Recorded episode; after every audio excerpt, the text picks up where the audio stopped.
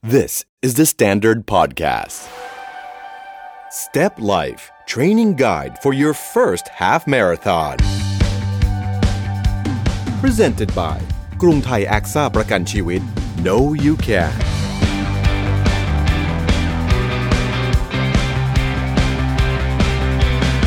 สวัสดีครับ ขอต้อนรับเข้าสู่ Step Life Training Guide for your first half marathon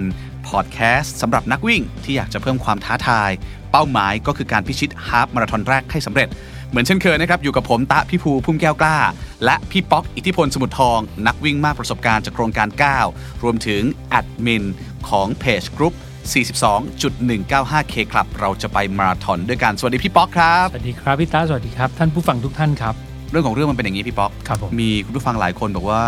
คิดถึง episode ตอน 10K แล้วมีคนเรียกร้องว่า เอ๊ะ ทำไมไม่ทำเหมือนซีซั่นที่แล้ว มีคนก็คอมเมนต์มาแบบนี้ครับ บอกว่าคิดถึงซีซั่นที่แล้วหนูพิชิต 10 กิโลเมตรแรกได้ เพราะพี่ทั้งสองคนเลย อยากให้พี่มาเป็น running buddy อีกครั้ง พาซ้อมในระยะที่ไกลขึ้นครับผมคือพอมันเป็น 21 กิโลครับคุณผู้ฟัง เราสองคนก็มองว่าเราคุยเพลินๆดีกว่า ถ้าเป็น running buddy เราจะต้องกระซิบอยู่ข้างหูของคุณ นานเกินไป เดี๋ยว เอ๊ะมันจะมันจะเบื่อหรือเปล่าครับเราก็เลยเปลี่ยนรูปแบบการทำพอดแคสต์ ให้เป็นเหมือนคุย ให้ความรู้เชิงเทคนิคครับผมให้ประสบการณ์เล่า story แรงบันดาลใจอย่างนั้นแทน แต่จริงๆเราก็คิดอยู่เหมือนกันว่าควรจะมีไหมนะที่เราจะแบบเหมือนวิ่งอยู่กับข้างๆ คุณเลยครับเออให้กำลังใจคุณไปเรื่อยๆ ตลอดระยะทาง เราก็เลยตัดสินใจทำ episode นี้ขึ้นมาเพราะฉะนั้นตั้งแต่คุณเริ่มฟังคุณเริ่มวิ่งได้เลยนะครับครับผมแล้วเดี๋ยวเราจะอยู่ข้างๆคุณครับเราสองคนจะทำเสียงหล่อๆ ไปด้วยกันนะ เออ อะไรประมาณแบบนี้ แล้วเดี๋ยว episode นี้จะยาวครับ นะฮะชั่วโมงกว่า 2 ชั่วโมงเลยพี่ป๊อกเพราะว่า episode นี้เราจะพาทุกท่านวิ่ง 15 กิโลเมตร16 เลย 16 เลย อ๋อเป็น 16 เลยนะ16เลย 16 กิโลเมตรนะครับ ครับ แต่ว่า 16 กิโลเมตรของแต่ละท่านเนี่ยครับพี่ต้าจะไม่เท่ากัน ครับบางท่านก็จะชั่วโมง 15 นาทีคุยอย่างนั้นเร็วไป ก็ชั่วโมง 30 ก็ได้ ครับ หรือไม่ก็ชั่วโมง 45 แต่ว่าไม่เกิน 10 ไม่เกิน 2 ชั่วโมงแน่นอน ครับ เดี๋ยวเราจะอยู่เป็นเพื่อนกันไป เรื่อยเรื่อยๆเลยๆครับถ้าใครจบเร็วก่อนก็ไม่เป็นไรก็ปิดเราไม่ต้องฟังเสียงเราครับผมแต่ถ้าใครที่อุยยังไม่ถึงสักทีก็ให้เราอยู่ข้างๆคุณไปเรื่อยครับผมๆแต่ถ้าใครอุยเกิน 2 ชั่วโมงแล้วยังไม่ถึงเลย 16 กิโลครับไม่เป็นไรฟังใหม่อีกรอบก็ได้ กดฟังใหม่อีกรอบหนึ่งหรือไม่ก็ฟัง episode อื่นนะใช่เลยครับครับผมอะแต่ก่อนอื่น ก่อนเริ่มต้นเผื่อว่าใครที่ยังไม่ได้เริ่มวิ่งนะครับเรามาเดินวอร์มกันก่อนดีไหมฮะเอาสักกี่นาทีดีก็ 5 นาทีนะครับก็เริ่มเดินวอร์มไปเรื่อยๆ พร้อมฟังเพลงจากพวกเราไป 5 นาทีครับ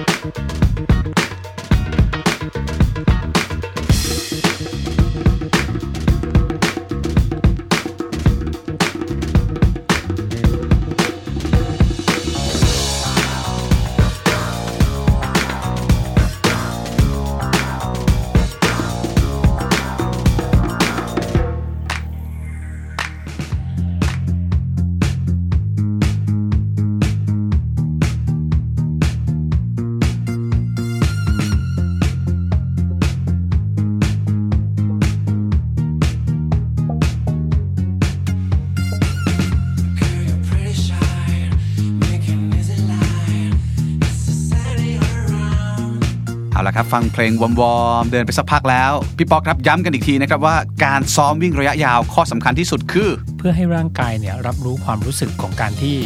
กล้ามเนื้อขาเป็นยังไง ความรู้สึกของการลงเท้า ความรู้สึกของการไม่อยากวิ่งและความรู้สึกของร่างกายที่ผ่านอีกสเต็ปหนึ่งขึ้นมา เหมือนกับที่เราคุยกับพี่เอที่ผ่านมานะครับพี่เอบอกว่าให้ลองก้าวข้ามผ่านบางอย่างไป เพราะว่าถึงเวลาเราอาจจะพบคนใหม่อีกคนหนึ่งที่อยู่ในตัวเรา ครับดังนั้นเนี่ยการวิ่งซ้อมยาวเนี่ยเป็นการอยู่กับตัวเราพี่ตาเองก็ได้พูดเมื่อสักครู่นี้เองว่าอ่าเราจะอยู่กับตัวเราเราจะมีสมาธิอ่าที่มากขึ้นได้คุยกับตัวเราเองนั้น การซ้อมยาวเป็นประโยชน์ทั้งกับร่างกายและกับจิตใจพี่ตาครับครับผมเพราะฉะนั้นไม่ว่าคุณจะวิ่งระยะไหน การซ้อมวิ่งยาวๆ เป็นสิ่งสำคัญนะครับครับแต่ถ้าคุณจะวิ่งระยะ 21 ยาวสุด 16 พอละพอแล้วครับ เราเชื่อว่า 16 นี่เหลือเฟือแล้วครับนะครับ เพราะฉะนั้นวันนี้เรามาวิ่ง 16 กัน แต่ถ้าสมมติว่าคนไม่เคยซ้อมวิ่งระยะไกลเลย คือไกลสุดของเขาคือประมาณสัก 10 กิโลเมตร วันจริงมีโอกาสจะเกิดอะไรขึ้นบ้างไหมครับพี่ปอหลายหลายคนอาจจะเคยได้ยินว่าตะคิวบ้าง อาจจะมีกล้ามเนื้อล้าบ้าง อาจจะวิ่งไม่ออกบ้าง ถ้าถ้าเราแยกส่วนน่ะมันจะเป็นทั้งร่างกายและจิตใจพี่ตาบางคนซ้อม 10 โล แล้วก็นึกว่าเอ๊ะพี่ตาบอกแล้วนี่ว่าวิ่งยาวที่สุดควรจะเป็น 16 โล ในใจคิดอยู่แล้วว่าเฮ้ยเราวิ่งไม่ครบนี่ เมื่อมีอะไรมากระทบนิดนึงเนี่ยเราก็อาจจะผ่านคิดไปเลยว่าอ๋อเนี่ยเป็นเพราะเราซ้อมไม่พอ อาจจะเลิกวิ่งไปเลยก็ได้ อาจจะมีนู่นนี่นั่นก็ได้ ดังนั้นเนี่ยเอ่อการวิ่งยาวเหมือนที่เรนทราบก็คือเป็นการฝึกร่างกายตัวเองอย่างหนึ่งเป็นการให้ร่างกายรับรู้ ความรู้สึกของตรงนั้นเป็นการทำซ้ำทั้งหัวใจกล้ามเนื้อเช่นข้อต่อ รู้แล้วว่าเราวิ่งยาวแบบเนี้ยพอขยับไปเป็นยาวมากกว่านั้นในการที่จะวิ่งวันวันจริง 21 โลเนี่ยก็จะง่ายขึ้นครับครับผมอ่าแต่ไม่ใช่วิ่งยาวครั้งเดียวแล้วเดี๋ยวไปลองดูเลย การวิ่งยาวก็ให้ทำตามที่เราสอนไปเรื่อยๆนะครับ ครับผม จริง ๆ งั้นถามเลยก่อนจะเริ่มวิ่งกันวันนี้ ก่อนแข่ง half marathon แรก เราควรจะซ้อมวิ่งยาวสักกี่ครั้ง และสักกี่กิโลดีเอ่อสำหรับหลายคนหลายท่านที่เพิ่งมาฟัง episode ของเรานะครับ ก็คือถ้ามีเวลามากเพียงพอ ท่านอาจจะวิ่งยาวได้ 3 ครั้งก็ได้ครับครับผมอะสามครั้งก็น่าจะพอแล้วนะพอแล้วครับครับผมอะเราคุยกันเพลินๆผมเชื่อว่าหลายท่านก็บางคนครั้งนี้อาจจะเป็นครั้งแรก ของการเริ่มต้นวิ่งไกลเกินกว่า 10 กิโลเมตร แต่ผมเชื่อว่าหลายคนวิ่งเกินมาแล้วล่ะ ยังไงก็ตามแต่ขอให้การวิ่งไปพร้อม ๆ กับเราครั้งนี้นะครับ วิ่งไปพร้อมกับทุกคน เป็นการวิ่งที่ดีนะครับ และนี่จะเป็นการอยู่เคียงข้างคุณ ผมและพี่ป๊อกจะเป็น running buddy ของคุณไปตลอดเส้นทาง ถ้าพร้อมแล้วเริ่มได้เลยครับ ไป Summertime is gonna forget the sun. I need a place that makes me happy. And I feel love is gone, but just for a while. So the sign, and I can smile. The light, and how big the sound. Amazing grace of and joy. Shining at the sun, a yellow mirror. Lovely day for.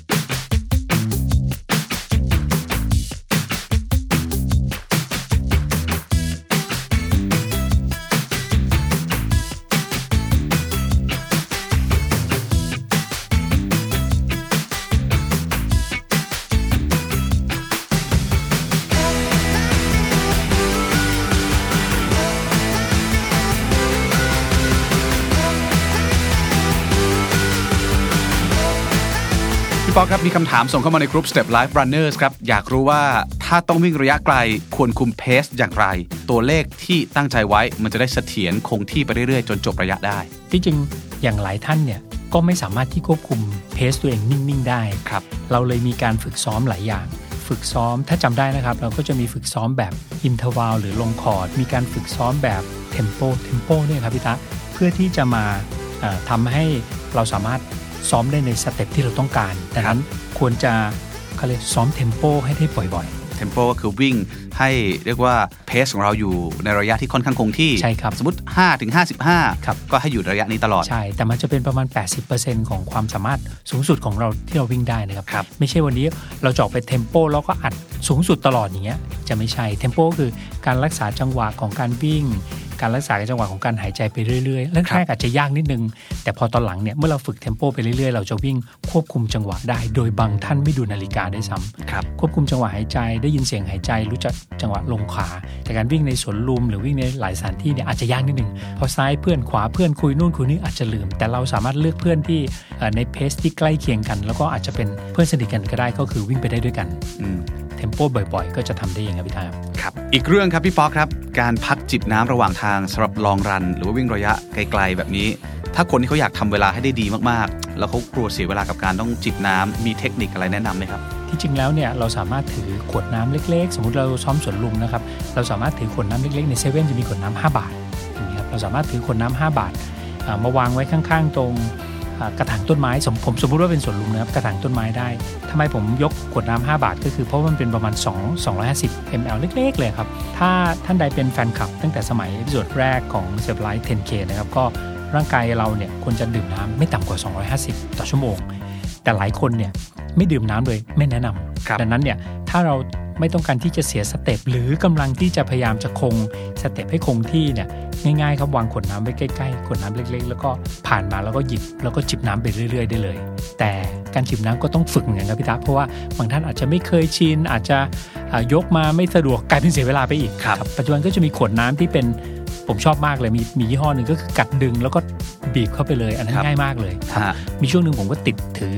ติดกับมือเลยครับอย่างนั้นก็ได้เพื่อสำหรับคนที่กลัวเสียเวลาครับแต่พี่ตาครับ ที่จริงแล้วเนี่ยการหยุดแป๊บหนึ่งเนี่ยเป็นการรีแลกซ์นิดหนึ่งด้วยยังฮะไหวครับครับพอถึงวันจริงค่อยไปอัดเต็มอืมนะฮะจริง ๆ ผมว่าไม่ต้องซีเรียสมากหรอก นะครับใช้วิธีไหนก็ได้จะวางขวดน้ำไว้ระหว่างทาง เสียเวลาพักเดินจิบนิดนึงครับแล้วพอวิ่งวนกลับมาถึงรอบเดิม ก็ค่อยกินต่อครับก็ได้ หรือจะถือขวดน้ำแบบพี่ป๊อกไปก็ได้ครับนะครับเพราะตอนซ้อมมันยังไม่ต้องซีเรียสกับมันมากครับเอาสบายๆวิ่งกับใช่เราไปเรื่อยใช่ๆอย่าลืมนะครับว่าตอนนี้เราสองคนอยู่ข้างๆคุณเหมือนวิ่งอยู่ข้างๆคุณเลย ถ้าใครที่เพิ่งซ้อมเกิน 10 กิโลเมตรครั้งแรก จะสลับเดินบ้างสำหรับผมไม่เป็นไรพี่ป๊อกว่าไงได้ครับพี่ตาครับเอ่ออย่าลืมนะครับว่าวันนี้เราตั้งใจมาวิ่งเนี่ยเพื่อสุขภาพที่ดีครับเพื่ออ่า โลกใหม่ของเราเพื่อออกมาพบผู้คนอะไรบรรยากาศใช่ครับ การวิ่งช้าบ้างการหยุดเดินดูบ้าง การออกไปยืดเหยียดข้างทางบ้างที่แบบมุมที่ไม่เคย ผมเคยเดินสวนลุมพิตาปกติวิ่ง พอไปเดินปั๊บปรากฏว่าภาพมันเปลี่ยนไปเลยดังนั้นนะครับขอให้กำลังใจสำหรับคนที่ซ้อมเกิน 10กิโลเมตรครั้งแรกแล้วรู้สึกอยากหยุดเดินสบายมากครับยืดยืดเหยียดครับ แล้วก็ไปต่อได้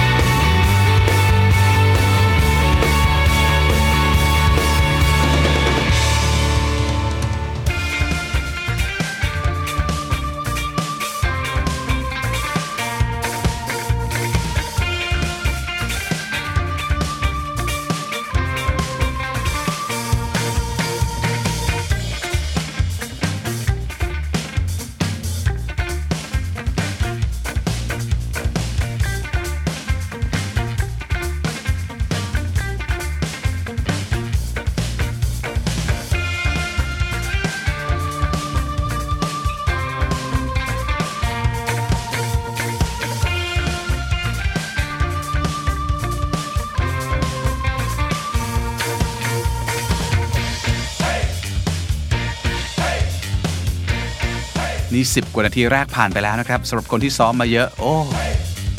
คงวิ่งสบายๆ คงเพสได้ดีแน่นอน แต่ผมขอแนะนำว่าอย่าเพิ่งใส่สุด อย่าเพิ่งเต็มแรง เพราะว่าเรายังมีระยะทางข้างหน้ารออยู่อีกไม่น้อย วิ่งให้สนุกนะครับ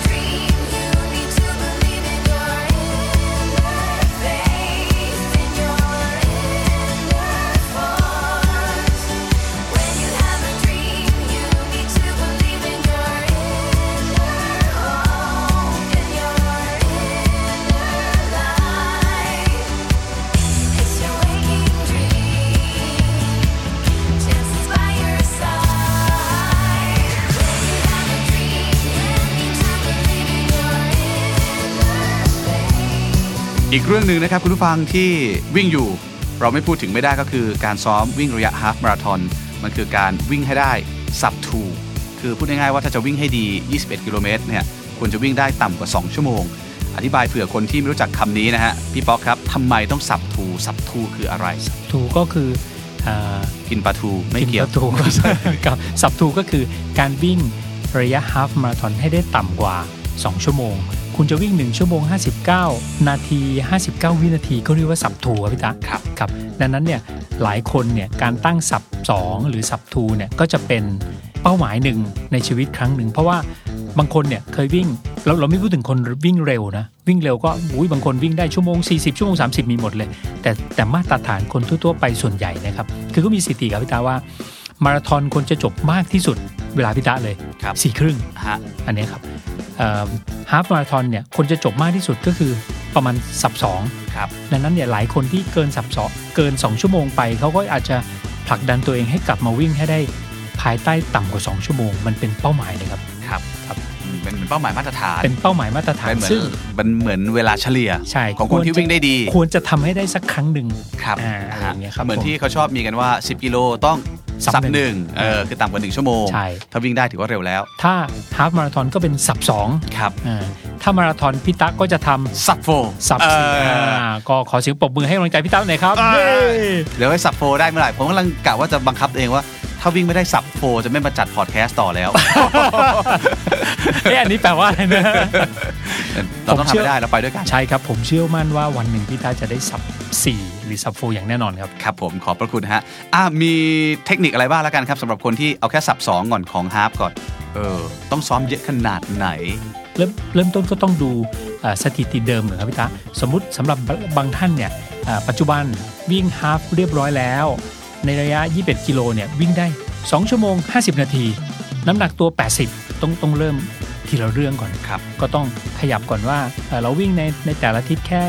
อาทิตย์ละกี่วันอืมเอ่อวิ่งแต่ละครั้งครั้งละกี่กิโล เริ่มต้นถัดมาก็เริ่มต้นด้วยการลดน้ำหนักตัวก่อนครับมันต้องค่อยๆผสมผสานกันไป แต่สำหรับบางคนเนี่ยวิ่งได้ 2 ชั่วโมง 30 น้ำหนักตัว 60เอ๊ะดูแล้วเนี่ยท่าทางจะขยับลงมาได้ ไม่เคยซ้อมแบบลงคอร์ดเลย ไม่เคยซ้อมอาวิ่งระยะยาวลองรันเลยดังนั้นก็ให้มาฝึกซ้อมให้ครบรูปแบบ เวลาจะค่อยๆ ขยับลงแต่อย่าลืมนะครับ การฝึกซ้อมใดๆก็ตามอย่าขยับเกิน 10%ในแต่ละครั้ง เช่นอยู่ๆเห็นเพื่อนวิ่งได้ 30เฮ้ยวิ่ง 30 เลยกับเพื่อนได้ไหมผมเชื่อว่าวิ่งได้แต่อาจจะไม่สนุกอาจจะเลิกวิ่ง อาจจะไม่ชอบการวิ่งเลยเพราะการบาดเจ็บมันจะเรื้อรังครับตอบสรุปเพื่อสรุปว่าท่านใดที่จะทำให้ได้สับสองเริ่มต้นต้องดูสภาพแวดล้อมของเราเราก่อนเช่น น้ำหนักตัว การซ้อมเดิม การสะสมระยะกิโลซ้อมในแต่ละเดือนเป็นอย่างไรครับเราค่อยๆ ขยับไปทีละนิด เช่น ซ้อมยาวน้อยก็ไปเพิ่มการซ้อมยาว น้ำหนักตัวเยอะก็ไปลดกันลดน้ำหนักตัวแล้วก็ขยับตั้งเป้าหมายยาวๆกันนิดนึงครับช่วงนี้ได้ 2 ชั่วโมงครึ่งไม่ใช่เดือนหน้าจะ 2 ชั่วโมงเลยยาก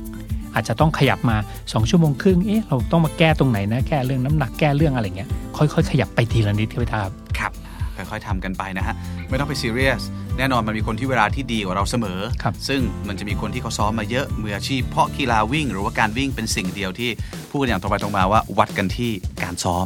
ว่าใครเก็บระยะมาเยอะมาน้อย ดังนั้นเราค่อยๆเป็นค่อยๆไปครับเดี๋ยวพอคุณผู้ฟังเก็บระยะได้มากเพียงพอเวลามันจะดีขึ้นเอง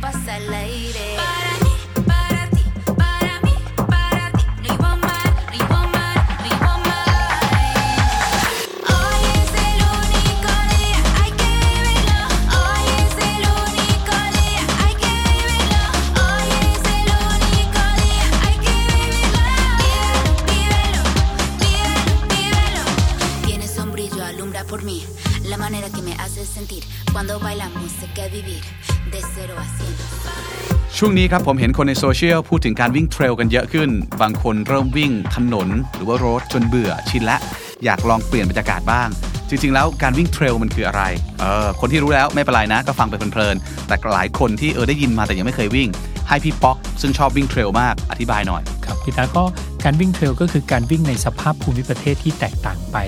อาจจะประกอบไปด้วย ดิน หิน บนภูเขารวมๆแล้วเนี่ยเรียกว่าการวิ่งเทรลสมัยก่อนนะครับอ่าในเมืองไทยก็จะมีวิ่งถนนกับวิ่งคอสคันทรีคอสคันทรีก็คือเป็นการลงไปลงไปวิ่งตามทุ่งนาทุ่งหญ้าอะไรอย่างเงี้ยครับซึ่งก็จะมีการจัดการแข่งขันหลายหลายหลายครั้งเหมือนกันก็ไปวิ่งข้างคลองยนต์ประทานบ้าง แต่ปัจจุบันเนี่ยกระแสการวิ่งเทรลเนี่ยเริ่มมาสักประมาณ 5-6 ปีแล้วครับก็ครั้งแรกในไทยที่จะจัดอย่างเป็นทางการ แล้วก็เป็นที่รู้จักกันก็คือเป็น The North Face 100ครับครั้งแรกเลยที่จัดที่อัมพวาก็จะปรากฏว่า ชาวต่างชาติมากันเต็มไปหมดเลย สิงคโปร์ญี่ปุ่นเขาก็จัดเป็นซีรีส์ฮ่องกงญี่ปุ่น สิงคโปร์เขาก็ตระเวนแข่งกันทำให้คนไทยรวมถึงผมด้วยกลับมาสนใจเรื่องเทรลเอ๊ะเทรลเป็นยังไง แต่ตอนนั้นเนี่ยอัมพวามันจะเป็นแต่สวนสวนกล้วย เราจะวิ่งกันตามสวนกล้วยไม่ได้เป็นภูเขาจริง กลายเป็นว่าฝรั่งไม่ชอบสุดท้ายก็ไปกลายกลายเป็นจัดครั้งแรกก็คือที่ The North Face 2013 เขาใหญ่เริ่มเริ่มสนุกแล้วครับเพราะเป็นภูเขา2013 ใช่ครับอืม20นั่นครับคือการวิ่งเทรลครั้งแรกของผม 100 กิโล ก็ไปวิ่งขึ้นลงในภูเขา การวิ่งเทรลเนี่ยก็คนก็จะชอบมากขึ้น เพราะว่าเป็นไปภูมิประเทศที่แตกต่างกันไป บางทีก็พบอุปสรรคบ้างอ่าพบหกล้ม พบถนน ใบไม้สีเขียว พระอาทิตย์บ้างอะไรเงี้ยครับ คนก็เลยชอบการวิ่งเทรลมักจะจัดตามต่างจังหวัด ในตามภูเขาบ้างมีแม่น้ำบ้าง เหมือนอย่างที่ผมไปปลายมาเนี่ยครับกิโลไปกิโลมาพี่110กิโลครับ110กิโลเอ่อเชียงใหม่ไปปลายวิ่งจากเชียงใหม่ไปปลายใช่ครับก็ก็ขึ้นเขาสิใช่ก็ไปสตาร์ทที่กึดช้างเขาเรียกกึดช้างครับที่อ่าแม่แตงออกจากเชียงใหม่มาสักประมาณชั่วโมงหนึ่งแล้วก็หลังนั้นก็ขึ้นเขาไปเลย ให้เวลา 10 ให้เวลา 30 ชั่วโมงครับครับก็เอ่อ ถ้าเกิดใครอยากเดินเที่ยวเชียงใหม่ปลายด้วยเท้าของเรานะครับ ก็ไปได้เลยเขาจะพี่จัดพี่เอาทีละเต็นท์ไปนอนด้วยไหมฮะเนี่ยครับไม่มีครับเพราะวิ่งไปเรื่อยๆ ผ่านห้วยน้ำดัง ผ่านสะพานไม้ผ่านอู้สวยๆทั้งนั้นเลย แล้วถ้าพี่ง่วงพี่ทำไงครับ ก็นอนครับ ตามระหว่างทางก็จะมี CP ต่างๆเนี่ยให้นอนเขาเรียกเช็คพอยต์ต่างๆ ให้นอนอ๋อก็มีอาหารระหว่างทางให้ก็ 15 โลบ้างอะไรอย่างเงี้ยครับใครอยากสนุกไปลองเปลี่ยนแนวก็อย่างนั้นก็ได้รองเท้าเปียกน้ำไป 13 รอบครับเพราะเป็นการบังคับลงไปใน ไปแม่น้ำซึ่งถามว่าสนุกไหมเตรียมตัวให้พร้อมแค่นั้นเองฮะการวิ่งเทรลก็คือสรุปมันคือการวิ่งตามภูมิประเทศ อุปกรณ์การวิ่งก็จะแตกต่างกันไป เช่นเขาอาจจะบังคับว่าถ้าวิ่งผ่านกลางคืนคุณต้องมีเฮดแลมหรือไฟคาดคาดศีรษะ คุณจะต้องมี emergency blanket หรือว่าผ้าห่มฉุกเฉิน คุณจะต้องมีนกหวีด เพราะว่าเกิดตกลงไปที่ไหนแล้วก็จะเป่านกหวีด คุณจะต้องมีโทรศัพท์ ซึ่งมีอ่าแบตเต็ม คุณจะต้องมีอาหารระหว่างทางเพราะแต่ละที่ห่างกัน 10 กิโล อาจจะต้องใช้อาหารเพราะไม่งั้นหมดพลังงานอะไรอย่างเงี้ยครับพูดง่ายๆว่าการวิ่งเทรลเนี่ยจะต้องเตรียมตัวเรื่องของอุปกรณ์มากกว่าการวิ่งใช่ทั่วๆไปเยอะมากครับแล้วก็อาจจะต้องศึกษาเส้นทางให้ดีต้องๆ เพราะว่ามันผ่านป่าผ่านเขา ผ่านสถานที่ที่มันค่อนข้างจะวิบากใช่แต่มันก็แลกมาซึ่งสิ่งสวยงามใช่ที่คุณไม่มีโอกาสเห็นในท้องถนนในเมืองใช่ครับนะครับบางครั้งเป็นเหมือนการเที่ยวป่าไปในตัวเป็นอย่างนั้นเลยครับพี่ตุ๊กแล้วก็เวลาไปกับเพื่อนเยอะๆมันสนุกนะเวลาออกจากป่าแต่ละป่าได้ผ่านเขาแต่ละลูกไปได้ การการวิ่งเทรลเหมือนที่พี่ตาเล่าให้ฟังก็คือ มันจะพบเพื่อนใหม่เพราะบางครั้งมันจะเป็นการวิ่งช้าๆไปด้วยกันไปพบอุปสรรคบางคนเขาเรียกอะไรหมดแรง บางคนยื่นอาหารให้เพื่อน บางคครันบให้กำลังใจตบหลังตบไหล่ กลายเป็นเพื่อนสนิทกันไปก็มีผมได้เพื่อนสนิทจากเทรลหลายคนเลยครับ ครับ ไม่แน่นะครับคุณอาจจะพบคู่แท้ของคุณในการวิ่งเทรลก็ได้ ก็มี เออ มีงานไหนบ้างฮะที่อยากแนะนำสำหรับคนที่ยังไม่เคยลองเทรลเลยอยากจะไปเทรล ปัจจุบันก็จะมีมาตรเอาฐานในเมืองไทยก่อนนะในเมืองไทยก่ก็ อน The North Face Thailand เนี่ยจัดต้นปีทุกครั้งก็จะมีตั้งแต่ระยะเด็กๆนะครับ15 กิโล แต่ก่อน The North Face จัด 10 โล เขารู้สึกไม่ challenge ครับก็ขยับไป 15 โลนั่นก็เป็น 15 โล30 25 โล ต่างๆเป็น 25 โล แล้วก็ถัดมาก็จะเป็น 50 โล50 75 โล 100 กิโลอันนั้นครับ The North Face อันนี้ผมเคยไปมีอีกอันหนึ่งโคลอมเบีย Columbia Columbia เนี่ย ก็สมัยก่อนก็จะจัดที่เขาไม้แก้ว ไปเขาอีโต้บ้างแทบจะทุกเขาอะเอ่อสลับไปหน้องยะหน้องใหญ่มีครั้งหนึ่งย้ายไปตอนนั้นผมนิ้วหัก วิ่งไปจัดที่แก่งกระจะ แถวแถวๆเพเพชรบุรีชรบุรีอ่าครับใช่ครับก็จะมีซีรีส์ที่จัดเทรลเยอะมากอย่างเงี้ยครับครับก็อย่างที่ผมเพิ่งไปนี่ก็จะเป็นทางเชียงใหม่ก็จะจัดเยอะปัจจุบันภาครัฐถ้าพี่ตาได้ตามข่าวนะครับท่านฟังได้ตามข่าวก็คืออาท่านนายกได้มาพูดเลยบอกว่าจะสนับสนุนให้เมืองไทยเนี่ยวิ่งเทรลเพราะเป็นการชักชวนเอ่อชาวต่างชาติมาครับก็จะบอกว่าที่จริงอะมานานแล้วเออเพราะว่างานวิ่งเทรลที่ไหนเนี่ยฝรั่งมาเต็มไปหมดเลยอย่างฮะครั้งเนี้ยผมก็เจอชาติแปลกๆที่มาเพราะว่าเวลาวิ่งเทรลเนี่ยเวลา บรีฟเส้นทางเขาจะบรีฟสองภาษาเสมอครับไทยกับอังกฤษเพราะว่าจะมีต่างชาติสมัครมาตลอดครับดังนั้นเนี่ยเป็นเอ่อภูมิประเทศในไทยมีสวยๆ มากมายเลยก็รัฐบาลให้จัดปีหน้าเราจะจัดวิ่งเทรลที่เป็น 170 กิโลรอบดอยอินทนนท์เฮ้ยกำหนดจงเรียบร้อยหแล้วครับ 20 กุมภา2020 ถ้าจำไม่ผิดผมโอ้ยอยากไปมากกี่วันเนี่ยเสาร์อาทิตย์เต็มเต็ม ใช่ครับ ก็ใช่ไหมครับ น่าจะให้เวลาประมาณ 46-47 ชั่วโมงตามมาตรฐานของ 100 ไมล์ก็เรียก100ไมล์มีระยะเดียวครับอันนี้น่าจะเป็นครั้งแรกในประเทศไทยเลยมั้งเนี่ยไม่ที่ครับ รัฐบาลจัดให้ใช่ไหมครับ ใช่ครับ เป็นที่รัฐบาลสนับสนุนอะไรอย่างเงี้ยครับ แต่รัฐบาลคงไม่ได้จัดเองก็จะเป็นผู้จัด แต่ว่าอยู่ฮะภายใต้ของรัฐบาล โอ้เจ๋งมาก ครับ แล้วดอยอินทนนท์ด้วยนะในนนท์ใช่ใช่ครับผมได้นอนกันบนดอยบนเขาแน่นอน ครับผม ครับผมเอาละฮะ ตอนนี้คุณผู้ฟังน่าจะสนใจการวิ่งเทรลเยอะขึ้นครับ ส่งฟีดแบ็กกันเข้ามาได้นะครับ อาจจะเป็นซีรีส์ต่อไปของเราก็ได้ เออ อาจจะเป็น running guide for your first trail อ่าจะเป็นผมอีกหรือเปล่าเนี่ย อะยังไงก็ตามแต่ตอนนี้ผมยังคงอยู่ข้างๆคุณนะครับ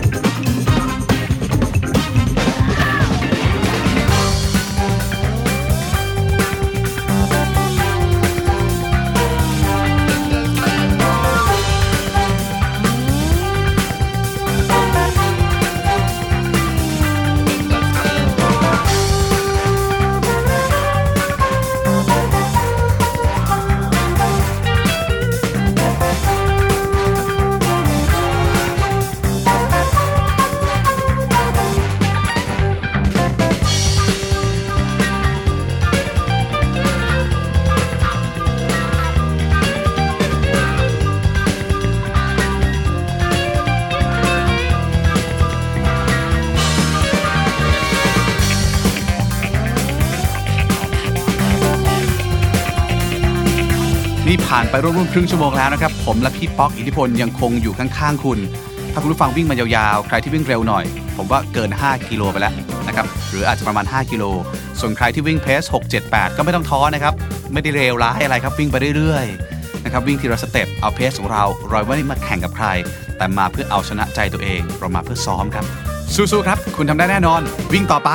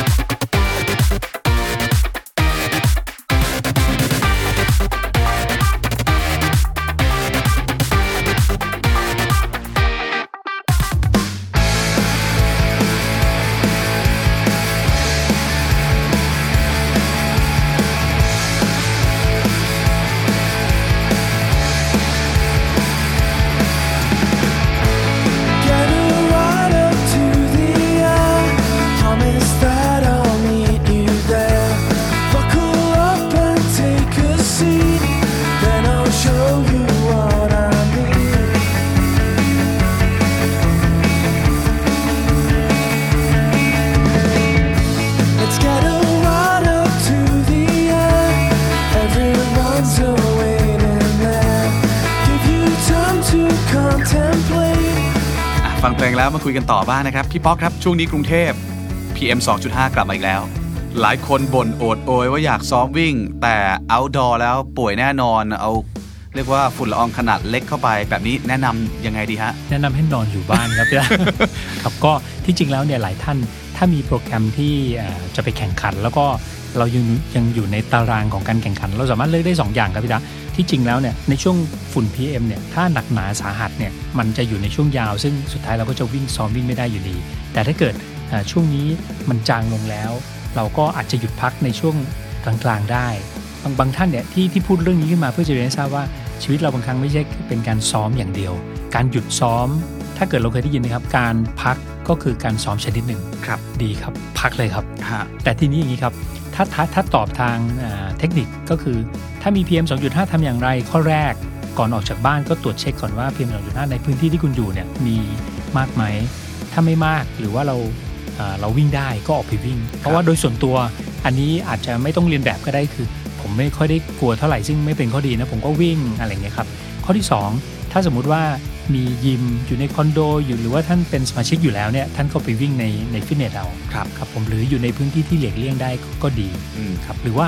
สำหรับบางท่านที่ ต้องไปแข่งจำเป็นจะต้องไปแข่งงานนี้อะไรเงี้ยท่านก็ต้องเลือกเอาโดยการหาสถานที่ที่เหมาะสมกับตัวท่านเองครับครับหรือจะบอกว่าปัจจุบันมันจะมีสวมแมสซึ่งก็ไม่เหมาะสมเท่าไหร่นักครับ ก็ครับช่วงนี้ก็พักผ่อนก่อนได้ไม่เป็นไรครับผมครับก็ถ้าจะให้ผมแนะนำก็เหมือนพี่ป๊อกนะครับ ทางเลือกก็มีอยู่หลายทางครับพักไปครับถือว่าเป็นการซ้อมแบบหนึ่งให้ร่างกายได้ recovery แบบเต็มที่ครับผมถ้าไม่อยากพักก็ไปวิ่งในลู่ มาไปวิ่งบน treadmill ใช่สักชั่วโมง 2 ชั่วโมง ครับซ้อมให้รอบขามันสม่ำเสมอไป ครับหรือถ้าไม่อยากวิ่งบน treadmill เบื่อ ก็เปลี่ยนมา weight training ได้เลยบ้าง ใช่เอครับอมา Body ให้กำลัง weight ได้เลย body weight ให้กำลังกล้ามเนื้อขา หน้าขาหลังขา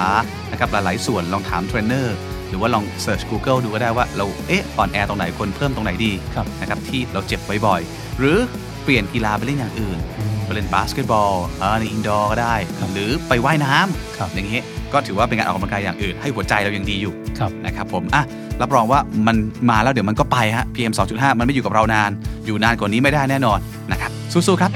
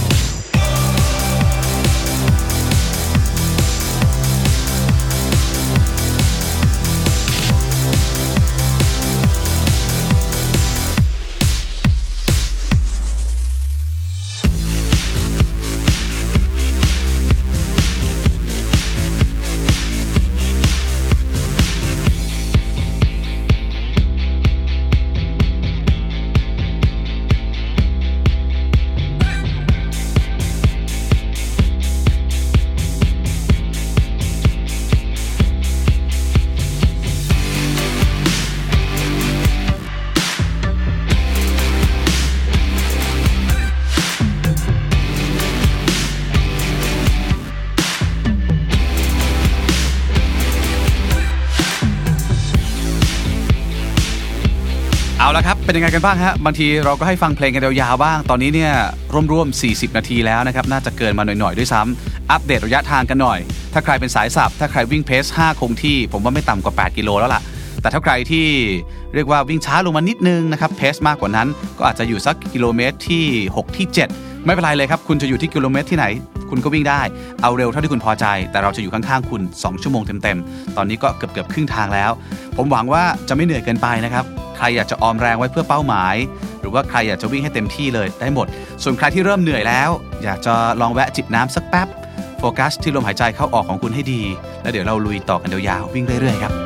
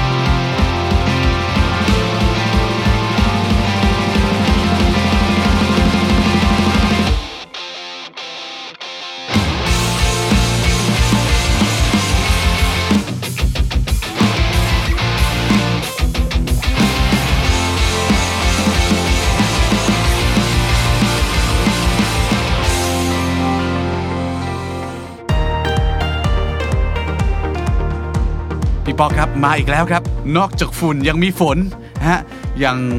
หลาย ๆ ท่านที่ให้เกียรติในรายการของเราก็มักจะบอกว่าไปวิ่งแล้วเจอฝน อย่างผมเพิ่งไปเจอที่เบอร์ลินมาะเป็นไงครับพี่ตะโอ้โหหนาวสั่นหนาวสั่นรองเท้าเปียก มีคนวิ่งเหยียบน้ำกระเด็นใส่หน้า ดีไม่เข้าปากนะฮะแต่เราก็ต้องวิ่งต่อไปครับนะครับเรียกว่าเปียกทั้งตัวดีกว่า ในขณะที่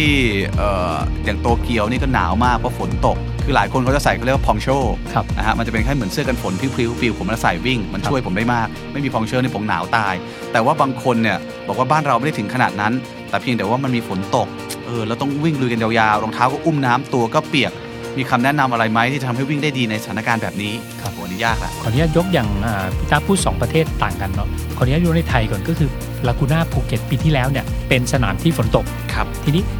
อ่า พูดเรื่องรองเท้าก่อนรองเท้าในปัจจุบันเนี่ยเทคโนโลยีของรองเท้าก็ก็ดีมากเลย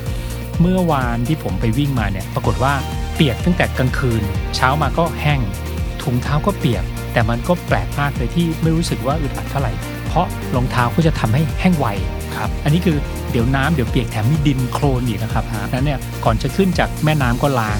ย้อนกลับมาที่คำว่าลากูน่าภูเก็ตลากูน่าภูเก็ตเนี่ยจะมีแค่เฉพาะเป็นน้ำน้ำฝนเท่านั้น เรื่องรองเท้าทำอะไรได้ไหม ย้อนไปหลายปี ผมพกถุงเท้าไปครับพี่ตะครับแต่ก่อนเราเราชอบวิ่งใส่เป้น้ำพอใส่เป้น้ำปั๊บถุงเท้าที่ใส่ไปเนี่ยผมใส่ถุงพลาสติกไปหนึ่งชั้นก่อน ปรากฏว่าถุงเท้าอันนั้นเนี่ยผมไม่ได้ใช้เพราะมีน้องคนหนึ่งเนี่ยขนาดวิ่งไปแล้วรองเท้า ถุงเท้าเขาเปียกเขาเสียดสี อยู่ๆเขาหันมาถามผมว่าดูสิหนูว่ารองเท้าถุงเท้าเปียกไม่รู้มีใครมีไหมผมให้ลองให้ถุงเท้าน้องเขาเปลี่ยนตรงนั้นเลย เท้าพอดีกันก็ปรากฏว่า ข้อข้อคำแนะนำข้อแรก ถ้ามีเวลาเปลี่ยนถุงเท้าก็จะทำให้สบายขึ้น แต่หลายคนเนี่ยในขณะที่อยู่ในระยะมาราธอนแบบนั้นเนี่ยอาจจะไม่เหมาะที่จะเปลี่ยนก็ได้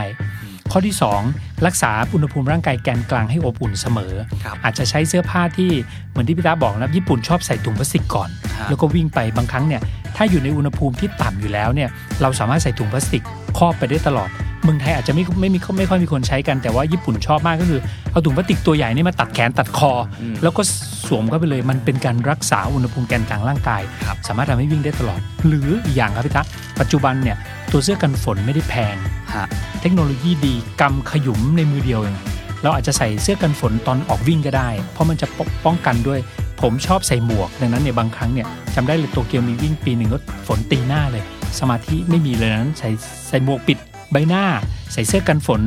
แล้วก็เพื่อรักษาแกนกลางร่างกายให้อบอุ่น มีครับมีปีหนึ่งผมไปวิ่งบอสตันตั้งแต่เริ่มต้นจนจบฝนตก ผมใส่เสื้อสีชั้นหนึ่งในนั้นคือเสื้อกันฝน เพื่อรักษาแกนกลางร่างกายให้ดีรองเท้าเปียกเป็นไรไหมมีคำแนะนำเหมือนเดิมนะครับที่เคยพูดก็เคยพูดไว้ก็คือ อย่าใช้รองเท้าใหม่ในการไปแข่ง ต้องใช้รองเท้าที่เคยซ้อมอยู่แล้ว ถุงเท้าเดิม รองเท้าเดิมเท่านั้นครับและเอ่อจะมีถ้าจำได้ก็คือเราจะคุยกันเรื่อง Body Glide หรือที่ทาเป็นที่ขี้ทาผึ้งขี้กันผึ้งอ่าใช่อ่าที่ทากันเสียดสีของนักวิ่งครับ รอบนี้วิ่ง trail ผมก็ทาก็คือทาที่เท้าก่อนเลยแล้วค่อยสวมถุงเท้าทับ มันก็จะลดการเสียดสีลงมาเยอะครับครับผมเนี่ยคือยิ่งวิ่งไกลยิ่งมีโอกาสเสียดสีมากใช่ก็ฮะสรุปของเอ่อเสื้อกันฝนก็เรื่องการเปียกก็จะเป็นวันนี้แต่แต่มี นิดหนึ่งพี่ตะมีถุงเท้าชนิดหนึ่งเรียกว่ายี่ห้อ Seal Skin ครับแมวน้ำอะฮะถุงเท้ายี่ห้อนี้พี่ตะเป็นถุงเท้ากันน้ำดังนั้นถ้าเกิดหลายหลายท่านเนี่ยถุงเท้าเนี่ยผมรู้จักตอนไปขั้วโลกเหนือ ถุงเท้าเนี่ยเวลาใส่เข้าไป รองเท้าคุณเปียกหมดเลย แต่ขาคุณที่อยู่ในถุงเท้าไม่เปียกอบอุ่นไม่เปียกเลยครับก็ค่อนข้างแพมันงต้องแพงแน่นอนแพงแพงนิดนึงครับฮะซึ่งสามารถหาได้ไหม อาจจะไม่จำเป็นถึงขั้นนั้น แต่สำหรับหลายท่านที่พร้อมที่จะตั้งใจจะไปทำเวลานี้ คือปัจจุบันนักวิ่งส่วนใหญ่เนี่ยเวลาไปสนามไหนผมเองก็ดู ผมดูพยากรณ์อากาศแล้วส่วนใหญ่มันเป๊ะอืมสมมุติว่าฝนตกพี่ตะเราสามารถใส่ถุงเท้าประเภทนี้ได้เลย เพื่อที่ว่าข้างนอกเปียกช่างช่างเขารองเท้าเปียกแน่นอน แต่ภายใต้เท้าเราเนี่ยจะอบอุ่น ครับถุงเท้ายี่ห้อซิลสกินเราไม่ได้โฆษณานะ แต่ก็คือลองหาดูก็ได้ครับ ครับผม คือเดี๋ยวนี้มันมีอุปกรณ์ที่ช่วยลดความยากลำบาก ในการต้องเจอกับอุปสรรคเหล่านี้เยอะแยะมากมายเต็มไปหมด ก็เตรียมตัวแล้วกันครับ ศึกษาข้อมูล ศึกษาเส้นทาง ศึกษาอากาศ แล้วถ้ามีทุนทรัพย์ ก็ใช้อุปกรณ์เข้ามาเป็น option เสริม แต่เหนือสิ่งอื่นใดถ้าคุณซ้อมมาดีพอ เรื่องแค่นี้จะไม่ใช่อุปสรรคมากมายหรอก คุณก็จะวิ่งต่อไปได้ ต้องบอกแบบนั้น คือเรื่องสุขภาพมันเป็นเรื่องสำคัญ ฝุ่นเองก็ตาม ฝนเองก็ตามนะครับบางทีเราไม่สามารถหลีกเลี่ยงมาได้ เพราะทัวร์นาเมนต์มันจะต้องจัดอยู่แล้ว ให้เขามาเลื่อนกันทันหันมันก็คงไม่ไหว ยังไงก็ตามแต่นะครับอย่าฝืนตัวเองเกินไป มันมีไหมฮะพี่ป๊อกที่รู้สึกว่าเฮ้ยขนาดเนี้ยไม่ควรละอย่าฝืนหยุดดีกว่าไม่คุ้มครับมีการวิ่งงานหนึ่งเมื่อปีที่แล้วเป็นงานวิ่งที่จัดโดยรัฐบาลเป็นการวิ่งมาราธอนด้วยตอนนั้นก็มี มีประเด็นขึ้นมาว่าในก่อนงานวิ่งเนี่ยเป็นช่วง PM 2.5 ผู้จัดควรจะหยุดงานวิ่ง พอดีผมมีส่วนช่วยเหลือกับทางทอทออยู่ แล้วก็งานเนี่ยเนื่องจากมันมีชาวต่างชาติเกี่ยวข้องมีการเดินทางจากต่างประเทศดังนั้นเนี่ยการแข่งขันจะต้องจัดดำเนินการไป ผู้จัดก็เลยใช้วิธีการที่ตั้ง เครื่องวัด PM ในสนามปล่อยตัว ถ้า PM 2.5 เกินกว่ากำหนด การปล่อยตัวเช้าวันนั้นจะหยุดทันทีครับและระหว่างทางเนี่ยทุกๆ จุดให้น้ำผู้จัดจะเอาตัวเครื่องวัด PM 2.5 ที่ทุกคนสามารถมองเห็นได้ตลอดทางไปตั้งไว้โชคดีมาก ก่อนหน้านั้นเนี่ยฝนตกใช่ไหมฮะใช่ก่อนหน้านั้น PM สูงสูงๆมันฝนตกฝนตกปั๊บหายเลยต่ำลงไปแต่ประเด็นที่ผมเรียนให้ทราบคือ ระหว่างทางเราวิ่งไปที่พี่ต้าถามว่าเมื่อไหร่จะหยุดใช่ไหมครับ ระหว่างทางวิ่งไปผมสังเกตตัวผมเองว่าแสบคอมากอืม แต่ดูทุกครั้งที่ตามจุดให้น้ำเพียงไม่ไม่เกิน ผมก็ดูเอ๊ะเขา test จริงไหมทีมเป็น test จริง แต่ตรงเนี้ยครับตอบคำถามพี่ตาว่าเมื่อไหร่ควรหยุดประเมินร่างกายของเราเอง แต่ในวันนั้นเนี่ยเนื่องจากผมไม่ได้ติดอะไร ผมคำนวณแล้วว่าถ้าผมป่วย ผมไม่มีกระทบเรื่องอะไรต่อ ผมก็อยากจะลองตัวเองอะสุดท้ายวันนั้นก็วิ่งมาราธอนจบด้วยการเจ็บคอ เพราะ PM 2.5 อันนี้ตอบพี่ตาว่าให้เราประเมินตัวเรา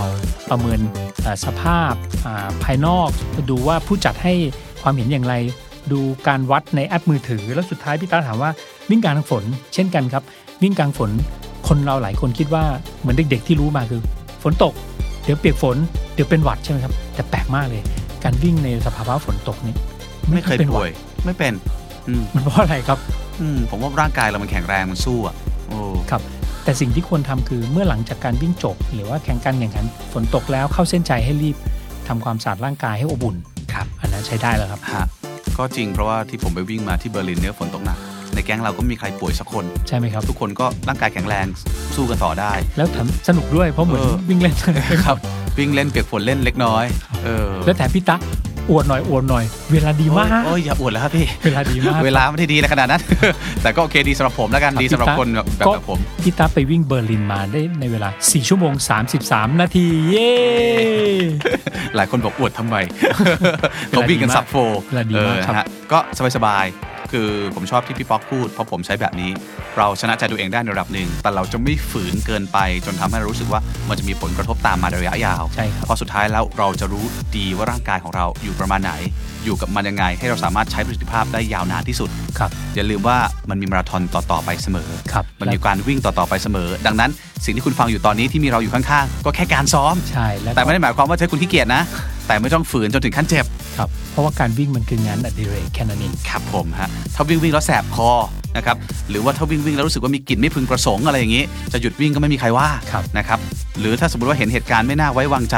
หยุดวิ่งก่อนเดี๋ยวค่อยมาซ้อมใหม่ก็ได้ตัดสินใจด้วยตัวเองเพราะเพราะเพราะเพราะวันนั้นเองเพื่อนผมขึ้นแท็กซี่ระหว่างทางกลับบ้านเลยก็มีครับครับเพราะประเมินตัวเองแล้วครับผมเอาละครับ อันนี้ก็เป็นสิ่งที่ให้เห็นว่าวิ่งมันควรจะมีความสุข วิ่งมันควรจะสนุกและค่อยๆ ชนะใจตัวเองไปเรื่อยๆ พูดถึงเรื่องสุขภาพอดทำให้ผมนึกถึงโครงการ 9 คนละ 9 ของพี่ตูนไม่ได้ โครงการ 9 ปีนี้ เห็นว่าไปวิ่งเป็นภูมิภาค แล้วก็นำเงินไปบริจาคให้โรงพยาบาลต่างๆ ซึ่งเป็นโรงพยาบาลท้องถิ่นถูกไหมครับ ใช่ครับ ปีนี้เราไปกันมาแล้วถ้าผมจำไม่ผิดนี่คือ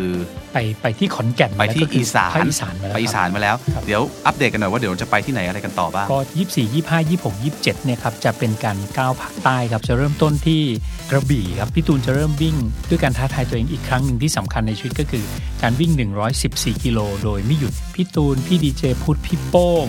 เคยไปวิ่งกับผมที่ซาลูมาแล้วจะจำได้พวกเราไปจบร้อยกันว่าง่ายๆตอนนี้พี่ตูนอยากจะท้าทายตนเอง โดยใช้ทีมเดิมเลยก็คือหนึ่งพี่โป้ง พี่ดีเจพุทธ พี่ณพี่ตูน แล้วก็มีพี่โอเย่คนที่เป็นอ่าน้องเข้าเข้ามาขอร่วม ทั้งหมดจะวิ่ง 114 กิโลจากกระบี่6โมงเย็นของที่ 24 ให้เสร็จภายใน 12 ชั่วโมง ก็คือให้ทัน6โมงเช้าของอีกวันหนึ่งครับโอ้อันเนี้ยอ่าสามารถบริจาคได้ระหว่างทางเช่นกัน แต่นี่จะเป็นแค่วิ่งแค่แค่ 5 คน ตอนเริ่มต้นผมก็ได้รับคำชวนไม่ครับคำสั่งครับ พี่พี่ตูนก็บอกว่าให้ให้ผมวิ่งด้วยในตอนแรกแต่ต่อมาเนี่ยอ่า วันหนึ่งที่ไปพบกันที่พารากอนเนื่องจากไปพูดงานหนึ่งพี่ตูนบอกพี่ป๊อกครับ ผมอยากจะช่วงที่ผมพักหมายถึงว่าพอวิ่งครบร้อยสี่แล้วผมไปพักเนี่ยผมอยากให้พี่ป๊อกดูแลทีมเหมือนกับตอนที่ผมยังวิ่งอยู่ก็คือยังเข้มงวดพี่ตูนเนี่ยไม่ชอบมาวิ่งเล่นบนท้องถนน อยากให้ไม่ขีดขวางการจราจรอะไรเงี้ยคือถ้าพี่ตูนอยู่จะเป็นแบบนี้นะพี่ตูนว่าตอนที่ผมไปพัก พี่ป๊อกต้องดูแลทีมให้เป็นเหมือนที่ผมอยู่ พอพี่ตูนพูดแบบนี้ผมโล่งใจเลยครับเพราะผมไม่ต้องวิ่ง เพราะการที่วิ่งนี่คือต้องซ้อมครับซึ่งช่วงนี้ผมไม่ได้ซ้อมเยอะขนาดนั้นอืมครับก็เลยกลายเป็นว่าผมไม่ต้องวิ่งก็กลายเป็นพี่ตูนพี่ณพี่ดีเจพุทธพี่โป้งแล้วก็พี่โอเย่ฮะห้าคนครับหลังจากนั้นก็25 26 27ก็วิ่งภาคใต้ครับสตูลตรัง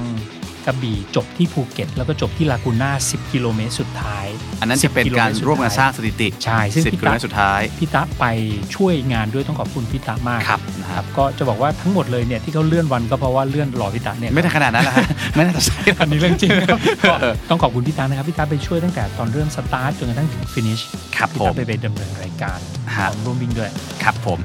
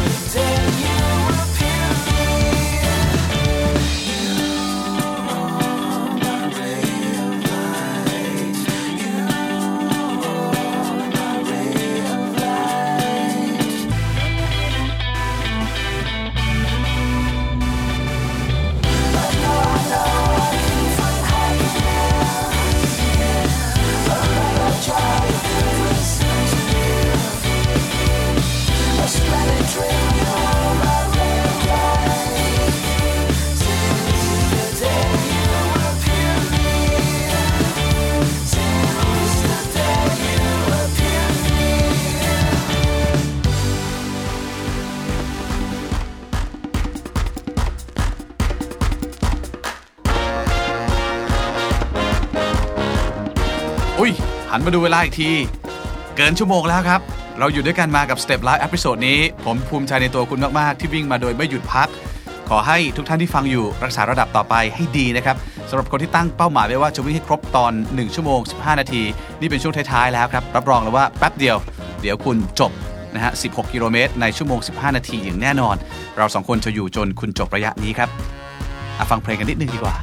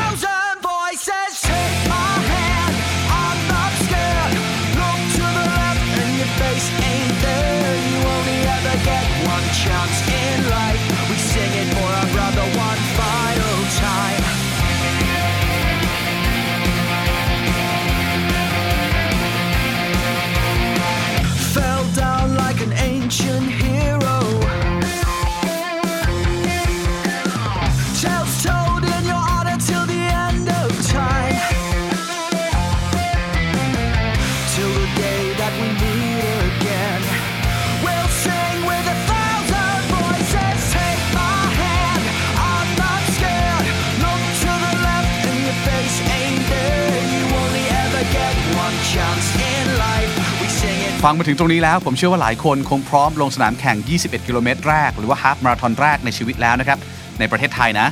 มีสนามไหนที่ไม่ควรพลาดบ้างครับพี่ป๊อก ก็มีสนามหนึ่งที่ชื่อว่า River Square Half Marathon นะครับนั่นคือสนามแรกในชีวิตของผม อ้าวเหรอครับ ผมจะบอกเลยว่าผมเป็นคนที่วิ่งฮาฟก่อนวิ่ง 10อ๋อจริงปะครับครับผมพี่ตาต้องเล่าแล้วว่ามันดียังไงเชิญเลยครับ ผมก็ไปพร้อมกับเสื้อยืดครับกางเกงบอลครับและรองเท้าเก่าที่ไว้เล่นบาสมากกว่าไว้วิ่งนะครัฮะบ ก็รุ่นพี่สมัครให้บอกต้องลอง เอ๊ะเราเคยวิ่ง 10 กิโลมาแล้ว เมื่อนานมากแล้ว สบายมาก สบายมาก พบว่า พบว่าภูเขา เนินเพียบ โลที่ 9 นะฮะ โอ้โห เล้งผมก็เริ่มจะมีตะคริวครับพยายามหยุดเดินสลับวิ่งจำได้ว่ากดไป 2 ชั่วโมง 38 นาทีโอ้เหรอครับฮาฟแรกเพราะว่า เพราะว่ามันเดินเยอะมากอะรอดได้ตะคริวมารอดได้ก็เก่งแล้วครับ ครับผม แล้วนั่นก็เป็นสิ่งที่ทำให้รู้ว่า เฮ้ย อย่าทะนง อย่าคิดว่าตัวเองเจ๋ง ถ้าไม่ได้ซ้อมมา ตายครับครับผมรายการนี้แต่สนามสวยใช่ใช่สก็นามสวยก็ถ้าถ้าตอบตามที่พี่ตาถามก็คือทำไมผมถึงแนะนำสนามนี้สนามนี้ก็คือสนามฮาฟมาราธอนที่เก่าแก่ที่สุดในประเทศไทย ถ้าถ้านับถึงปีนี้แล้วถ้าผมจำไม่ผิดคือเป็นปีที่ 38 ของของขการองจัดงานงานใช่ครับผมการจัดงาน งานนี้เนี่ยสมัยก่อนเริ่มต้นด้วยประมาณ 100 คนนะครับก็จะจัดที่โรงแรม River Kwai Village ถ้านับจากกรุงเทพไปเนี่ย190 กิโลถึงถึงหน้าโรงแรมพอดีก็ขับรถผ่านกาญจนบุรีผ่านอ่าน้ำตกไทรโยกน้อยบวกไปอีก 10 กิโลก็จะถึงหน้าโรงแรมพอดี ตัวโรงแรมอยู่ติดแม่น้ำแม่น้ำไทรโยกน้อยครับก็เอ่อเวลาสตาร์ทเนี่ย River Kwai มีอย่างหนึ่งเลยก็คือ คนจะถ้าปีไหนฝนไม่ตก เหมือนไม่ได้ไปถึง River Kwai เพราะว่าจะฝนตกแทบทุกปีเลยเอ้ยตอนปีผมฝนไม่ตกไม่ตกผมก็ไม่ตกก็มีร้อนก็มีมีครับครับก็เอ่อสนามนี้สวยเพราะอะไรครับ ออกจากโรงแรมไปพ อสตาร์ทออกไปสักสักสองกิโล มองไปด้านทางด้านซ้ายมือจะเห็นทะเลหมอกอยู่บ่อยครับๆเห็นไหมครับพี่ละมีฮะมีใช่ แต่ว่าของผมมีแค่ช่วงแรก ใช่ใช่มีแค่ช่วงแรกมีแค่ครัช่วบงแรกๆช่วงประมาณ10 10 กิโลเมตรแรก อ๋อครับ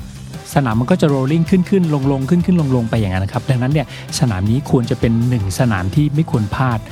ต่างชาติมาแบบไม่ต้องเชิญครับมากันสมัยก่อนเนี่ยสนามไหนที่บอกเป็นอินเตอร์อินเตอร์บางทีต้องเชิญต่างชาติมา ไม่ต้องเลยครับ สนามนี้เนี่ยไม่ต้องเชิญเพราะต่างชาติมาเอง ครับ เสร็จแล้วก็มาล่องแพต่อ อากาศดีครับบอกเลยนะฮะ River Kwai Half Marathon ครับนะครับที่กาญจนบุรีครับฮะครับทีนี้เป็นรายการต่างประเทศบ้างดีกว่า ผมเนี่ยไม่เคยวิ่ง half ต่างประเทศ ครับเคยวิ่งแต่ full ไปเลยเพราะรู้สึกว่าไหนๆก็ไปแล้วเอาให้คุ้ม คือในชีวิตเนี่ยผมวิ่งฟูลมา 6 ครั้ง เป็นต่างประเทศซะสี่เป็นประเทศไทยซะสอง หลักๆในยวิ่งที่ญี่ปุ่นมาแล้ว 2 ครั้งแล้วผมก็ชอบญี่ปุ่น แต่พี่ป๊อกน่ะไปมามากกว่าผมไปมาทั่วโลก พี่ป๊อกแนะนำหน่อยว่า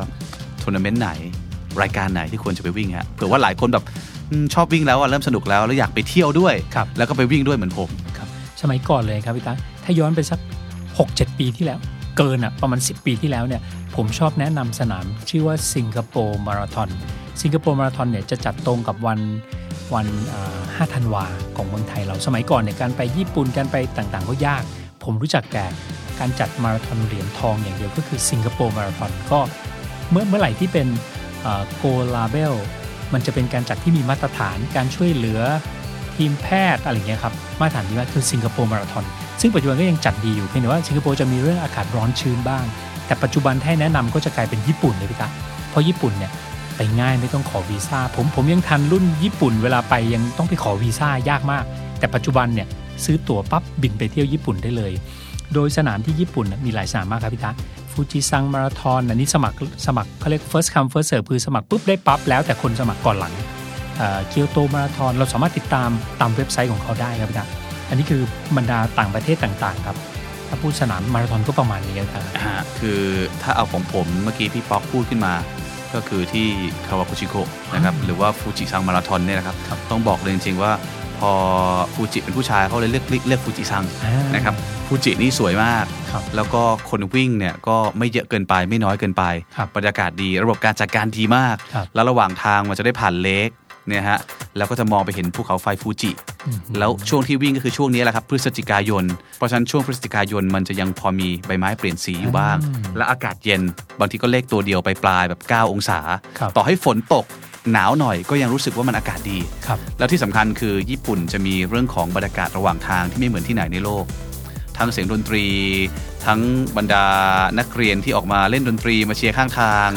ครับคุณป้าที่เอาโค้กมาให้กิน ใช่เอาช็อกโกแลต บางทีแกะจากเปลือกป้อนใส่ปากระหว่างใช่ วิ่ง มันไม่มีที่ไหนในโลกแบบนี้อีกแล้วส้มมีอะไรเออน่ารักมาก แล้วบางทีอบขนมปังมาอุ่นๆ ให้กินระหว่างทาง ครับนี่ยังไม่รวมของที่ทางผู้จัดงานเขาจัดให้กิน ครับ มันอร่อยมากฮะแล้วบอกได้เลยว่า ถ้าใครที่ไม่ได้ซีเรียสเรื่องเวลาอยากไปครั้งแรก ผมผมก็แนะนำทัวร์นาเมนต์ที่พี่ป๊อกพูดไปเลยครับผมนะครับที่ฟูจิซังเนี่ยแหละฮะครับแต่ถ้าเป็น World Major แรก ผมคิดว่าก็คงต้องเป็นโตเกียวไม่ก็เบอร์ลินครับครับผมแต่ก็อาจจะเจอฝนเหมือนกันนะ ใช่ครับ ก็ฮะโตเกียวก็สามารถสมัครได้โดยเป็นลอตเตอรี่ครับลอตเตอรี่ก็คือทุกคนก็สมัครไปประมาณ 3 0 0แสนกว่าคนก็จะเลือก 30,000กว่าคนก็เป็น 10ต่อหนึ่งครับครับผมก็ก็สมัครมา 3 ปีแล้วไม่ได้เลยลอตเตอรี่นะฮะครับแต่แต่ว่าโตเกียวสำให้เพิ่มให้นิดนึงก็คือโตเกียวจะมีแบบ charity ก็คือเป็นแบบบริจาคครับเขาจะเปิดก่อนการสมัครแบบลอตเตอรี่ฮะประมาณก็เดือนหนึ่งเดือนหนึ่งใช่หนึ่ครังบแสนเยนก็ประมาณสองหมื่นครับสามหมื่นบาทไทยครับแบบ donate เนี่ยผมก็ไม่ทันเหมือนกันครับเพราะว่าต่อให้เปิดรับบริจาคนะ ยังหมดใน 10กว่านาทีใช่ใช่ใช่โอ้ใช่เร็วเร็วมามากกๆ เพราะว่าเร็วมากนี่เป็นสนามที่ที่ฮอตฮิตที่สุดในโลกแล้วครับแล้วก็พี่ตาเพิ่งไปเพิ่งกลับจากเบอร์ลินอยากให้เล่าเพื่อนๆฟังบ้างครับเบอร์ลินจะมีบางสิ่งบางอย่างที่ไม่เหมือนที่อื่น คือผมก็ทำการบ้านนิดหน่อยก่อนไป แล้วมันก็เป็นอย่างนั้นจริง ๆ คือเราคาดหวังไว้แล้ว แต่ไม่คิดว่ามันจะเจ๋งแบบนี้ มันคือสิ่งที่เรียกว่าจังหวะเบอร์ลินเนี่ยเขา มีคนบอกว่ามันเป็นเมืองแห่ง underground music อืมแล้วก็เป็นอย่างนั้นจริง ๆ ตอนวิ่งไปมันจะมีดนตรีหลากหลากหลายมากนะครับผู้คนข้างทางอาจจะไม่เยอะเท่าโตเกียวครับแต่ก็มีตลอดทางอืมและสถานที่ทางประวัติศาสตร์ของมันเนี่ยเยอะครับนะครับเพราะฉะนั้นแค่วิ่งในเมืองคุณจะเห็นแล้วว่านี่คืออ๋อ East Berlin นี่คือ West Berlin ครับนี่คือผ่านจุดตรงนี้นี่คือผ่านจุดตรงนี้ แต่ละจุดมันจะมีคาแรคเตอร์ที่ต่างกันควรทำการบ้านไปด้วย นิดนึงก็จะดีฮะหรือคืออ่านก่อนอะครับมันจะได้รู้ว่าอ๋อเวลาเราวิ่งเราอยู่ตรงนี้นะครับแต่ในขณะเดียวกันสิ่งที่รับรองว่าจะไม่มีที่ไหนเหมือนก็คือ มันจะมีคาแรคเตอร์ของของจังหวะและดนตรีบางอย่าง ที่เวลาเราวิ่งไปเราจะเราจะสัมผัสได้ครับอยากให้ลองไปสักครั้งหนึ่งในชีวิต ผมว่าอาจจะคล้ายกับนิวยอร์กมากที่สุด แต่ก็อาจจะไม่เหมือนนิวยอร์กสักทีครับเดียวนะฮะลองไปดูฮะมันเป็นเรื่องของที่บอกว่ามันจะมีจังหวะบางอย่างในตัวเองที่ เบอร์ลินเป็นเมืองที่มีประวัติศาสตร์ที่พี่ตาพูดถึงนี่ก็คือกองเชียร์พูดง่ายครับกองมันเชียร์รวมๆกันหลายอย่างครับพี่ป๊อกคุณผู้ฟัง ทั้งกองเชียร์ทั้งดนตรี คือดนตรีมันหลากหลายมาก บางคนก็เล่นสดเป็นกีตาร์เมามัน บางคนก็เป็นวง rock band บางคนก็มาเป็นออร์เคสตราครับมาคือมันจะหลากหลายอะไรขนาดนี้ก็คือประมาณแบบนั้นครับแต่ว่าของกินสู้ญี่ปุ่นไม่ได้อืมส่วนอากาศผมว่าพอๆกันครับครับถ้ามีโอกาสสักครั้งอย่าลืมไปเบอร์ลินฮะ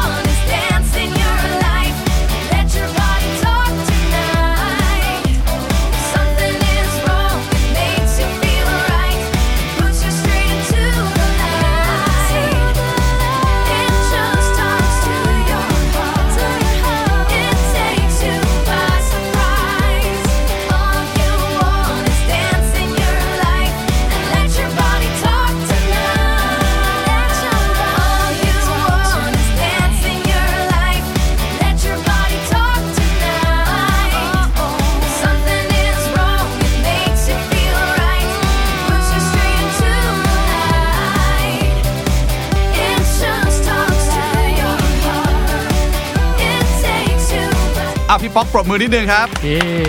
ตอนนี้เนี่ยชั่วโมง 20 นาทีแล้ว เพราะฉะนั้นแน่นอนว่ามีคนที่วิ่งครบ 16 กิโลเมตรแล้ว พวกเร็วจัด ครับหรือไม่ก็ใกล้แล้วนะครับ เพราะฉะนั้นอะเราแนะนำว่าเดินวอร์มต่อ cool down นิดนึงปรบมือให้เลยก็ขอแสดงความยินดีด้วยนะครับ ก็อย่าลืม cool down ด้วยกันวอร์มต่อไปเรื่อยๆอีกสักพักหนึ่งนะครับ ก่อนกลับไปทำกิจกรรมกันตามปกติครับครับคือฟังเราก็ยืดเหยียดไปได้เนอะ ครับผม ยืดไปเรื่อยๆได้ฮะ ส่วนใครที่ยังไม่ถึงครับ ไม่เป็นไรเป้าหมายของคุณรออยู่อีกข้างหน้า ผมเชื่อมั่นว่า ไม่เกิน 2 หรือ 3 กิโลเมตร เดี๋ยวคุณวิ่งซ้อม วิ่งยาววันนี้ ครบแน่นอน เราสองคนจะอยู่กับคุณจนจบระยะครับสู้ๆวิ่งต่อไปด้วยกันนะ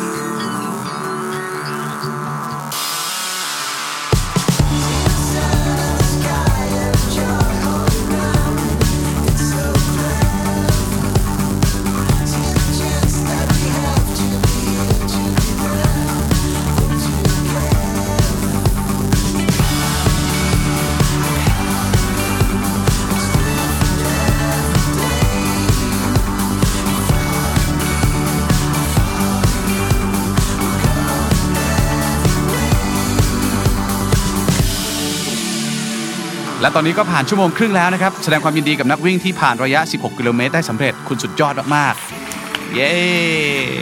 ขอแสดงความยินดีด้วยนะครับ วันนี้คุณอาจจะพบคนใหม่ในตัวคุณนะครับสำหรับบางท่านที่ยังไม่เคยวิ่งถึงระยะนี้ฮะลองยืนนิ่งๆ แล้วก็ดูสิครับว่า เอ่อเราเป็นใครเราคือคนใหม่เลยนะครับโอ้เนี่ยโหวันนี้คุณคือใครอ่าโอ้ดิฉันจริงๆเหรอนี่เออก้าวต่อไปฮะครับเดินวอร์มไปก่อนนะครับคูลดาวน์ลงแล้วก็ยืดเหยียดแล้วก็ฟังเราไปอีกสักนิดหนึ่งลองดูนาฬิกาว่าเวลาดีจริงไหมหัวใจทำงานดีอยู่หรือเปล่านะครับแต่ถ้าใครที่ดูในแอปพลิเคชันในมือถือหรือว่าดูนาฬิกาแล้วเอ๊ะมันยังไม่ถึงระยะวิ่งต่อไปเรื่อยๆครับวิ่งต่อไปอีกนิดนึงแค่นี้คุณก็เก่งมากแล้ว คุณมาไกลมากแล้ว เราสองคน ยังอยู่กับคุณจนถึงระยะสุดท้ายที่คุณวิ่ง เพราะฉะนั้นเดี๋ยวเราจะมาฉลองความสำเร็จไปพร้อม ๆ กันอะใครเหลือแรงที่ออมมาเพื่อกิโลเมตรท้ายๆนะครับใส่ก๊อก2เลยฮะเร่งให้สุดเลยครับ แต่ถ้าใครเริ่มเหนื่อยแล้วจะวิ่งแบบจ็อกๆก็ไม่ว่ากันนะ อย่าเจ็บเป็นพอเอาสบายๆจ็อกบ้างจิบน้ำบ้าง ไปต่อครับ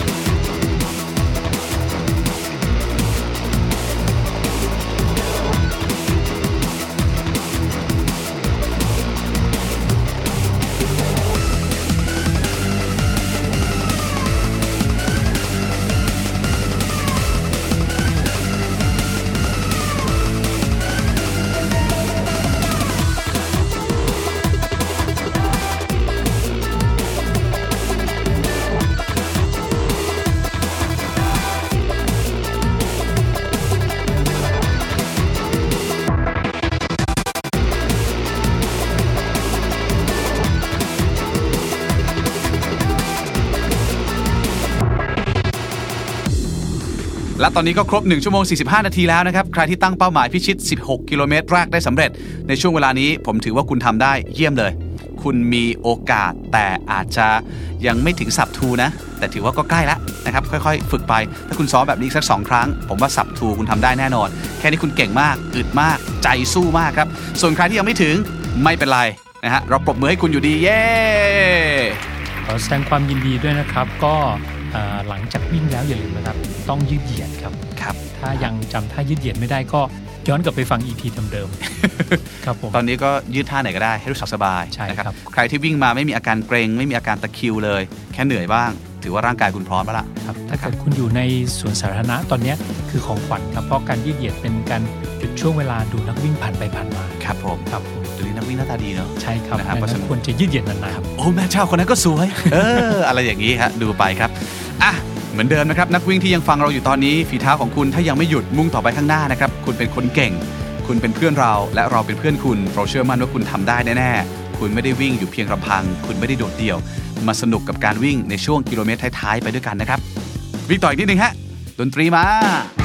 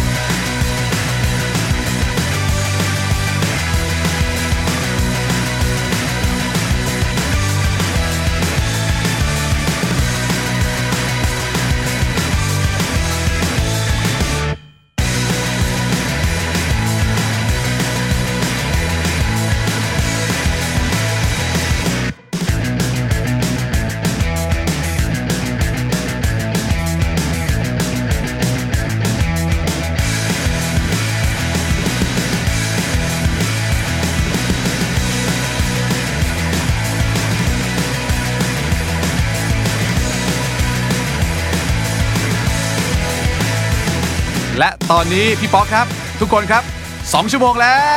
ว สุดยอดมากๆปรบมือให้ตัวเองกันหน่อย เก่งที่สุดอะมามาอะจุ๊บหน่อยเออ ต้องยอมรับว่าทุกคนทำได้ดีจริง ๆ เลยฮะ ก็พี่ป๊อกแสดงความยินดีแบบแบบแบบเหมันโผกอดเขาหน่อยแล้วยินดีด้วยครับยินดีมากเลยครับ ก็เอ่อถ้าใครยังไม่เคยวิ่งถึงระยะนี้ก็จะ พบว่านี่คืออีกหนึ่งความสำเร็จนะครับ ยินดีอีกครั้งหนึ่งแต่ว่าอย่าลืมนะครับ อย่าลืมยืดเหยียด แล้วก็ให้ระมัดระวังเรื่องการบาดเจ็บลองดูนะครับ ว่าหลังจากยืดเหยียดแล้วเนี่ยยังมีอาการบาดเจ็บอะไรบ้างหรือเปล่า ถ้าจำได้ที่หมอเมย์เคยบอกนะครับ หลังจากวันนี้ไปจะมีอาการดอม หรือ delay onset muscle soreness นะครับก็คือการอาการล้าจะมีอาการล้าอยู่แค่ 4-8 ชั่วโมงแต่ว่าถ้าเกิดเกินจากนั้นแสดงว่าอาจจะเกิดอาการบาดเจ็บได้ครับ ครับ ไปหาหมอเมย์ได้นะครับเดี๋ยวหมอเมย์จัดการให้ครับนะครับผมไม่อยู่เราก็คิดถึงเธอ เราก็พูดถึงเธอบ้างครับสองชั่วโมงแล้วครับสูดลมหายใจลึกๆ เดินให้สบายๆ พักผ่อน cool down วอร์มไม่ต้องวอร์มแล้วยืดเหยียดเออแล้วก็กลับไป recovery พักสัก2วัน แล้วกลับมาซ้อมใหม่ ถ้าคุณทำแบบวันนี้ วิ่งยาว 2 ชั่วโมงติดกัน อาจจะพักเดินบ้าง แต่ไม่ได้หยุดเลยนะครับเร็วบ้างช้าบ้าง แต่วิ่งได้ติดต่อเนื่องกัน 2 ชั่วโมง บอกได้เลยครับว่าฮาล์ฟมาราทอนไม่ใช่สิ่งที่ไกลเกินฝัน มันไม่ใช่ impossible thing to do อีกต่อไปแล้ว คุณทำได้แน่นอน เพราะเราเชื่อว่าคุณทำได้ know you can ดังนั้นขอบคุณกรุงไทยแอคซ่าประกันชีวิต know you can เคียงข้างทุกความเชื่อมั่น ดูแลกันทุกช่วงชีวิต episode ต่อไปจะเป็นเรื่องอะไรรอติดตาม แต่ถ้าอยากมี running buddy อีก เดี๋ยวเราขอไปคิดเรื่องราวก่อน แล้วก็ไปขอฝึกทำเสียงกระเส่าเย้ายวนใจ เพื่อคราวหน้าเราจะได้มา cheer up อยู่ข้างๆหูคุณแบบนี้ แต่ให้รู้ไว้ว่าวันนี้เราสองคนภูมิใจในตัวพวกคุณมากๆ สวัสดีครับ สวัสดีครับ Step Life Training Guide for your first half marathon Presented by กรุงไทยแอคซ่าประกันชีวิต No You Can The Standard Podcast Eye Opening for your ears